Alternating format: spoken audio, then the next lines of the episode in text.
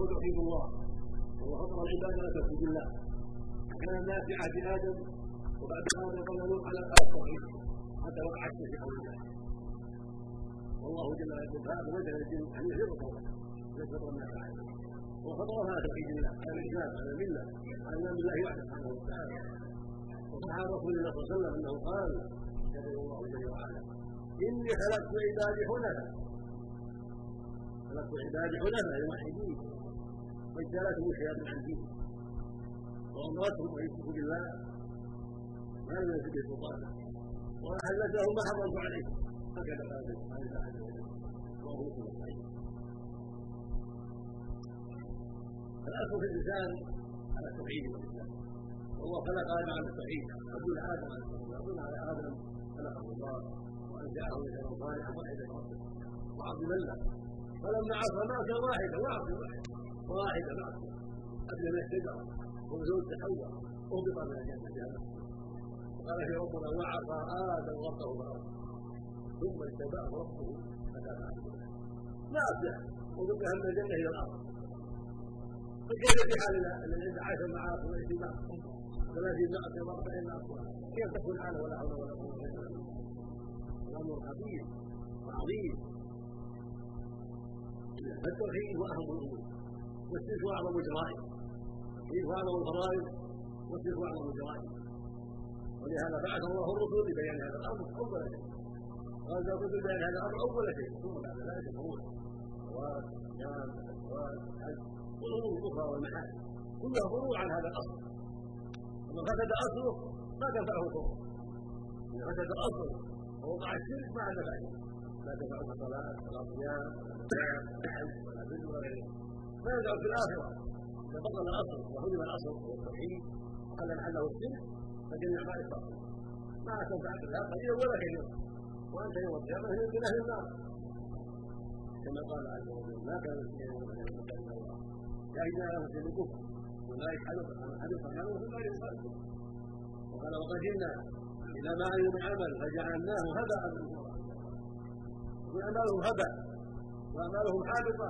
لأن الشرك معهم ماتوا عليه. قال سبحانه إن الله لا يغفر.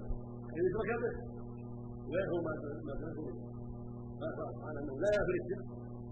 من مات على الشرك لا يغفر له لكن من مات على ما دون من المعاصي هو تحت مشيئته إن شاء ربنا غفر له. من الامر والحقوق ونحو ذلك إن شاء ربنا غفر له. باعمال الصالحه وتوحيده وإن شاء ادخله النار بالتقديم والتحييد وازاله الخبث ثم ما يطهر في النار يخرج منها إلى الجنة بتوحيده والاسلام هكذا جاء الرسول صلى الله عليه وسلم وأتبع عليه المسلمين. من العاصي تحت ان شاء ربنا له بتوحيده واسلامه وبشفاعة وبشفاعة الشفعاء كان الملائكة والرسل والانبياء والصالحين والأبرار ونحو ذلك وإن شاء ربنا عاقبه على قدر الذنوب التي مات عليها وكثير من أهل الذنوب يموتون على العالم كثير من أهل الذنوب التي ماتوا عليها فعذبوا في النار. ذكر النبي صلى الله عليه وسلم كثيرا منهم عذبوا في النار. ما تنتهي شفاعه الشفعاء يعذبون على قدر معاصيهم. ثم يخرجهم الله منهم بعد ذلك. ويشفع النبي في جماعة منهم عليه الصلاة والسلام. أربع شفاعات يشفع ثم يشفع ثم يشفع ويشفع الملائكة يشفع الأنبياء يشفع المؤمنون يشفع الافراد ثم بعد ذلك بعد هذا كله يبقى ناس في النار من أهل التوحيد يوحدهم الله برحمته سبحانه وتعالى من النار برحمته قد انتهت وقد احترق ويلقون نار الحياة لينفقون كما تنفق محمد عليه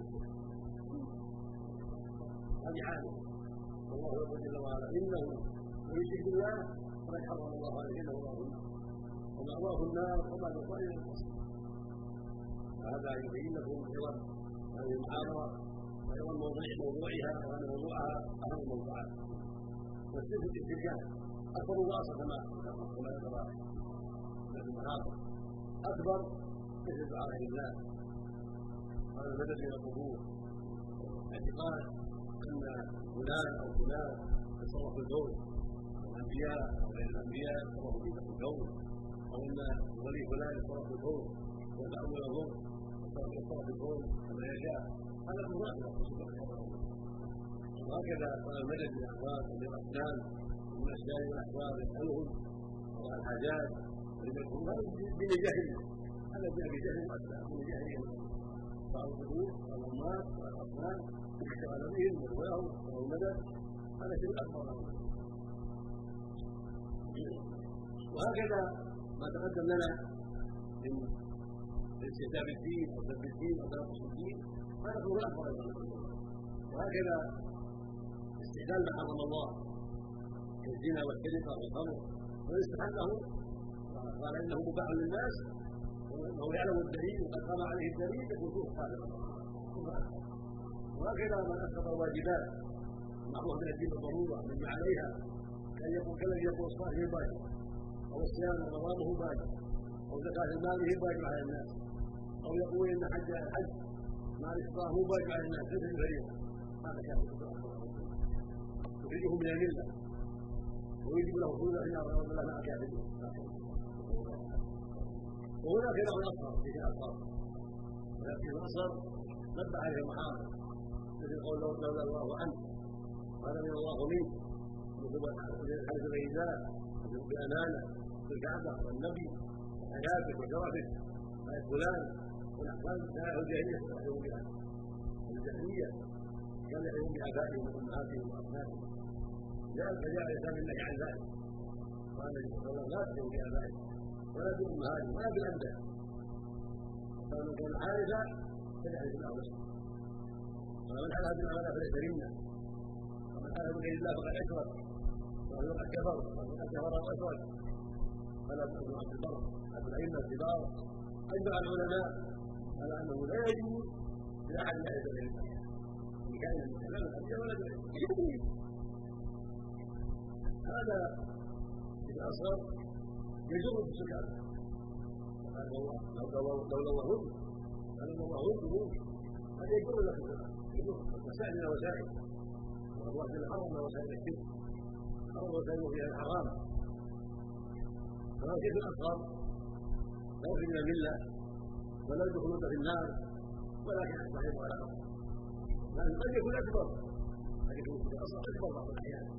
فلو قال الله اكبر ويعتقد إن هذا الشخص هو حكم مع الله وأن شريك لله في التصرف فشيء اكبر وهكذا لو حلف بغير الله أو بالنبي أو النبي أو السيد عبد القادر الجيلاني أو السيد البدوي ويعقل يعتقد هذا الحلف انهم يتصرفوا بالكفر يدعون الغرورون فهو اكبر من جهل العقيده من جهل العقيده التي قال حلف غير الله وهذه العقيده نفسها كفر اكبر وان لم يحدث نفسه في هذا اذا اعتقد ان البدوي أو الرسول صلى الله عليه وسلم أو فلان أو فلان علي بن ابي طالب أو حسن الغني أو غيرهم أو الصديق أو عمر أو غيرهم من اعتقد ان واحدا من هؤلاء يضر في عباد الله يضر في كون الله يدبر هذا العالم أو ينفع ويضر هذا العالم هذا كفر يتصرف في كون الله. وتعالى يتصرف في الأمور يدبر هذا العالم.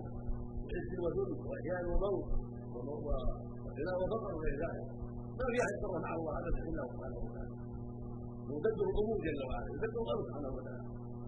حتى مسلم الأول يذكر بذلك أنه يدبر الأمور سبحانه وتعالى.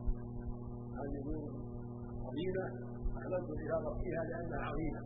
ولان الخطر في الخطا فيها عظيم ولان اليوم العالم اختلط بالكفار العالم اليوم اختلط بالكفار سافروا إلى بلاد الكفار سافروا إلى أمريكا سافروا إلى سافروا إلى بلاد فيها كفر وضلال سافروا إلى مصر وقبور تعبد إلى الشام والعراق إلى بلاد كثيره فيها قبور تعبد من دون الله ويخشى ان يشتبه عليه الامر ويظن ان هذا طيب وهذا لا باس به لأنه راوا في بلاد تسمى بلاد الاسلام راوا فيها قبور تعبد وياتيها الناس ويطوفوا بها ويسألونها قضاء الحاجات ويحجون فينبغي أن تعلموا ان هذا شرك ولو كان في بلاد تسمى الاسلام ولو كان موجود في مصر أو الشام وذكر الله حتى ولو وجد هنا ولو وجد مسجد النبي صلى الله عليه وسلم أو في مسجد الحرام بعض الجهال ياتي عند الكعبه إذا كعبه الله خارج ويطوف يشهد الله ويطوف بعض الجهل يقول. كعبه كعبه عندها يطوف بها هذا حجر وأرض. ما تدعى من لكن بعض الجهاد يقول يا كعبة الله. وكوني يا كعبة الله. اعطني كذا. يا كعبة الله. اعطني كذا. مثل ما يقول بعض الجهاد يا رسول الله اهدني وكوني يا رسول الله ترى العالم اليوم واختلف العالم. وكنا اشفينا من هذا الامر اجمع كلمتنا والله الامر ما في بلد معصومة من كل بلد يقع فيها الشرك ورد في بعض الأحاديث النبي صلى الله عليه وسلم قال إن الشيطان يئس عقده في هذه الجزيره هذا قاله عن الشيطان. نقل عن الشيطان يئس ولا يقول إن الله يأس لا بل يئس والشيطان هو معصوم ييأس من شيء يوجد يوجد شيء ولا يوجد. الشيطان هو الرسول نقل عن الشيطان يئس لما رأى وهو محتاج كثيرا ويدخل الناس في دين الله يئس أن تعود الحال الأولى في عبادة اصنام الاوثان ويعود الشرك أخبرنا الذي يقع قال النبي صلى الله عليه وسلم لا تقوم الساعة حتى يلحق حي من المسلمين وحتى تعرف ثيابه بالكتاب وقال لا تقوم الساعة حتى تنقلب ايات نساء دوس ولا يترك العرب فيك ما حولها مقام من العرب بجزيره ولا تقوم الساعة حتى تنقلب على دوس ولا يترك حتى تطوف بهذا حتى تطوف وقع ذلك ولما قال محمد رحمه الله وجد هذا السؤال وعدمه وخلق الناس هذا فرق وقال صلى الله عليه وسلم عليه الحديث الصحيح لا تقربوا الليالي والايام حتى تبدا العشر لا تعود سوف تعود كما قال النبي سوف تعود لاهل الزمان انما يدع القرآن من الصدور وانه يعطل حكم الله تعود الناس في هذه الجزيره وغيرها عند قيام الساعة ولا حول ولا قوة إلا بالله. ولا نجد بعد ذلك نجد من بسم الله هذه جزيرة من الحجاج والعمار وغير من الجهله ومن جاءوا هنا من عمل وغيره من الحنون ومن نجا على خير بصيرة قد بسم الله هنا وفي اليمن. وفي اماكن أخرى وعند قبور البقيع وعند عليه وسلم وعند المعنى في خديجه وغير ذلك قد يبعثه عند هذه المكان المواقع يعني الجهل كثير. وعلى بصيره ولا حول ولا قوة إلا بالله. الواجب على أهل الإسلام وعلى علماء الإسلام بالاخص أن ينكروا هذا الحق. وأن يعلموا الناس كما كانوا. والا يغفلوا عن هذا الأمر. بل يبينوا للناس ويوضحوا للناس حقيقة الأمر. لا يقعوا الشرك كما وقع لهم نسال الله جميع الهدايه والتوفيق وجزا الله وخيرا سبحانه وتعالى خيرا ونفعنا الله وإياكم بما علمنا. ورزقنا جميعا علما نافعا وعملا صالحا وما أحسن ما قال النبي صلى الله عليه وسلم. الحديث الصحيح. من يريد الله به خيرا يفقهه. من يريد الله به خيرا يفقهه.